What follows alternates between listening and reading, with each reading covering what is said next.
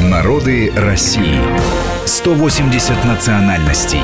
Одна страна. Продолжаем мы говорить об истории этнической Москвы с Дмитрием Апариным, этнологом, преподавателем исторического факультета МГУ. Я напомню, что это совместный проект «Народы России», совместный проект с историческим факультетом МГУ. Мы остановились на Бауманской, э, как районе, где... Один из районов, как я понимаю, где э, жили немцы. А потом мы перешли к ассирийцам. Да, и перешли к ассирийцам. Об ассирийцах хотела отдельно сказать. Это действительно очень интересный народ народ, они начали приезжать в начале 20 века в Москву, селились в районе Большой Никитской а улицы. Откуда они, Дмитрий? Приехали? Они приезжали из Персии, из Ирана, из Закавказья, из Турции. Они также э, пострадали от геноцида. Ну, не, не, не в такой же степени, как и армяне, конечно, но тоже они пострадали. То есть многие ассирийцы приехали в 14-15 году. Затем они начали приезжать в 20-е годы тоже. И они расселились и в Владимирской области, есть ассирийские были общины, и до сих пор есть и в Ярославской Ярославской области и в Москве. Что интересно, это то, что они заняли определенную нишу, они начали чистить обувь. Еще в 90-е годы в Москве были палатки ассирийские, где э, люди там продав... чистили обувь, продавали шнурки, там еще какие-то эти крема для обуви и, и так далее. Они сохранялись. И, и я, можно буквально небольшая история по поводу ассирийца. Я жил на парке культуры, и там очень долго, практически до начала 2000-х годов, стояла вот эта палаточка, где потомки вот ассирийцев, я уж не знаю, насколько они там, но выглядели как восточные люди, и э, муниципальная милиция в свое время, а потом просто полицейские, которые подходили и спрашивали, на каком основании у них этот, э, значит, ларек стоит, у этого человека был, э, была фотография Сталина, и он говорил, он разрешил, и как-то от него боязливо отходил полицейские, но действительно, еще до, до недавнего времени они сохранялись. Скорее всего, как раз именно действительно не то, что он разрешил, но при нем разрешили, потому что э, я познакомился с ассирийцами, которые сейчас ремонтируют обувь в Брюсовом переулке. И этот ремонт обуви был открыт в 60-е годы. Но они мне показывали фотографию своего прадеда, который сидит у метро Краснопресненская. Метро еще не открылось, танц, вестибюль уже построен, там 53-й год как раз открывался этот вестибюль. Вот, и у него там уже есть его лавочка, которая просуществовала до, до нулевых годов, наверное. Одну историю мне рассказывали москвичи, которые живут на Солянке, там на пересечении Солянского проезда и Солянки есть двухэтажный небольшой дом, там, где люди как люди, такое кафе находится. Там есть проходная арка, и в этой проходной арке около светофора в течение нескольких десятилетий сидела одна и та же ассирийка. Она чистила обувь. Мне рассказывал один уже дедушка о том, что она чистила обувь его отцу. Потом он уже родился, шел он на свидание, она чистила ему обувь. И так вот он ее каждый день видел, она там чистила обувь, а потом прикрыли ее лавочку. И она все равно каждый день приходила туда, как на работу, и просто сидела на стульчике. Потому что как, как вот такая старая лошадь, она уже, она уже не могла не приходить вот в эту арку, чтобы не сидеть там. И в тазике она разжигала небольшой костерок, когда было холодно. Какое количество людей, вот ассирийцев было в Москве, это известно?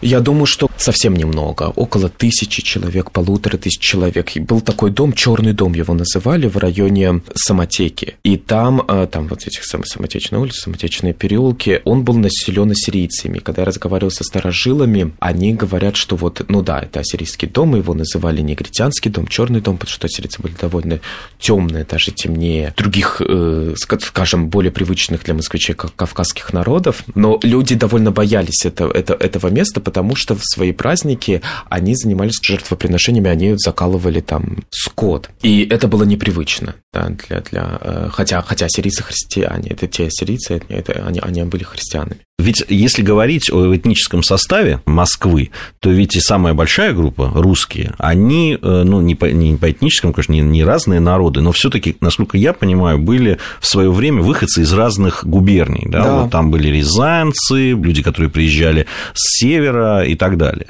Вот э, это ведь тоже было такое расселение, то есть они селились в каких-то определенных местах до какого-то времени. Это интересная такая вещь. В конце XIX века, согласно переписи, только 20% москвичей жителей города в конце 19 века родились в Москве. То есть 80% жителей города родились не в Москве. Большая часть из них родились в областях, которые прилегают к Москве. Владимирская, Рязанская, Ярославская, Тульская, там, Тверская и так далее. И большая часть людей это действительно выходцы из этих э, областей. Как дворяне, так мещане, купцы, крестьяне, отходники. И вот таким центром был Хитров рынок, например, для в основном русского отходничего крестьянства из нечерноземных губерний место очень криминальное, там, если смотреть вот газеты Москвы начала века... Ну, там, или читать Гелеровского. Читать Гелеровского, да, но как бы Гелеровский там есть какая-то примесь художественного, есть еще что-то, а, а в газетах все вот ясно, что вот одна зарезала другую, потом третья зарезала и всех остальных. Там действительно очень забавные вот такие, ну, довольно кровавая криминальная хроника, и Хитров рынок является, ну, практически через номер героем этой криминальной криминальной хроники. И это было как раз вот это крестьянство, которое не, не очень успешно, скорее всего. Это такой был рынок труда. Не, вот. Были мальчики, например, которые из определенных деревень Рязанской области всегда приезжали работать банщиками в Москву. Они начинали там с каких-то совершенно низших, потом вот так вот до старости работали банщиками в Сантунах, например. Это, были, это была одна деревня, которая поставляла вот мальчиков работать банщиками. Есть такое мнение, что, например, территория Моросейки, называется Моросейка, Моросейка в связи с тем, что там селились малоросы, то есть украинцы, да, там Тверская и так далее. Но, естественно, уже в 19 веке, в 20 веке никакого вот такого земляческого распределения не было и никак быть не могло, но разные люди, разные люди, это, это очень интересно посмотреть на архитектуру, разные люди привносили свое в московскую архитектуру. Например?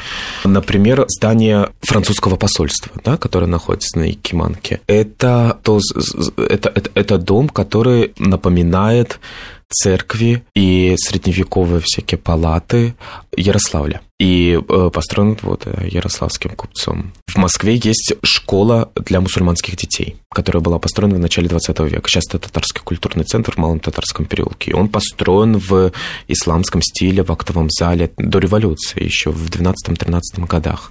В, актовом зале там вот все вот эти полумесяцы и так далее. В Москве есть, например, доходный дом, я думаю, его многие знают, э, который находится на Чистопрудном бульваре. Он отстроен в советское время. Это был доходный дом церкви Троицы на Грязях, который находится на Покровке, а так он называется Дом со зверьми. Это как раз вот такая вот стилизация под Дмитр... Э, Дмитриевский собор во Владимире. Да, это он прямо на чистых прудах находится, да, рядом да, с прудами. Многие угу. приходят посмотреть на него. Да, да, да, вот это вот как раз вот все эти звери, домонгольская э, архитектура русская. У нас не так много времени осталось э, в эфире, Дмитрий. Как сильно меняется этнический состав. Вот э, если говорить о, допустим, э, этническом составе Москвы, ведь говорят, что очень, ну, это расхожая фраза «понаехали тут», это, она известна. Насколько сильно меняется э, этнический состав, там, если говорить там, о середине прошлого века и вот о теперь, о сегодняшнем дне? Ну, сильно, конечно, меняется этнический состав, и э, перепись не отображает реальной ситуации. Существует много мифов о двух миллионах мусульман и так далее. Если мы суммируем, скажем, все мусульманские этнических мусульман Москвы, согласно переписи, то получится около 400 тысяч человек этнических мусульман, да, но это совсем не, не, не, не факт, что вот все вот эти татары это мусульмане, да, они могут быть христианами и атеистами и так далее, не практикующими мусульманами. В Москве наиболее крупные этнические группы – это армяне, это татары, украинцы, белорусы. Заметными являются узбеки, чеченцы, чуваши, мордва. Кстати, мы э, не должны забывать о поволжских народах, которые как бы по своему фенотипу не очень отличаются, но их очень много. У нас очень сильная миграция в Москву из Поволжья. Особенно из марийцы, мордва, чуваши и так далее. Ну, за Кавказе это, конечно, в первую очередь армяне, азербайджанцы тоже.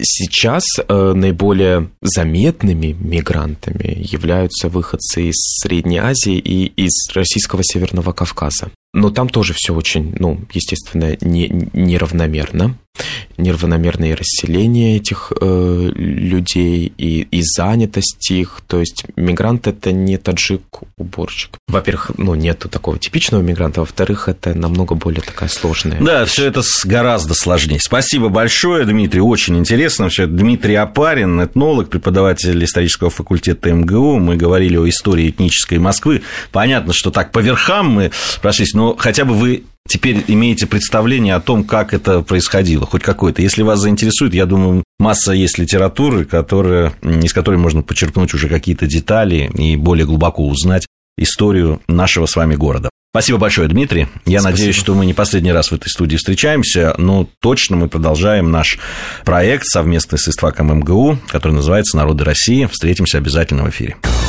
Мы разные, и мы вместе. Народы России. Программа подготовлена при содействии исторического факультета МГУ.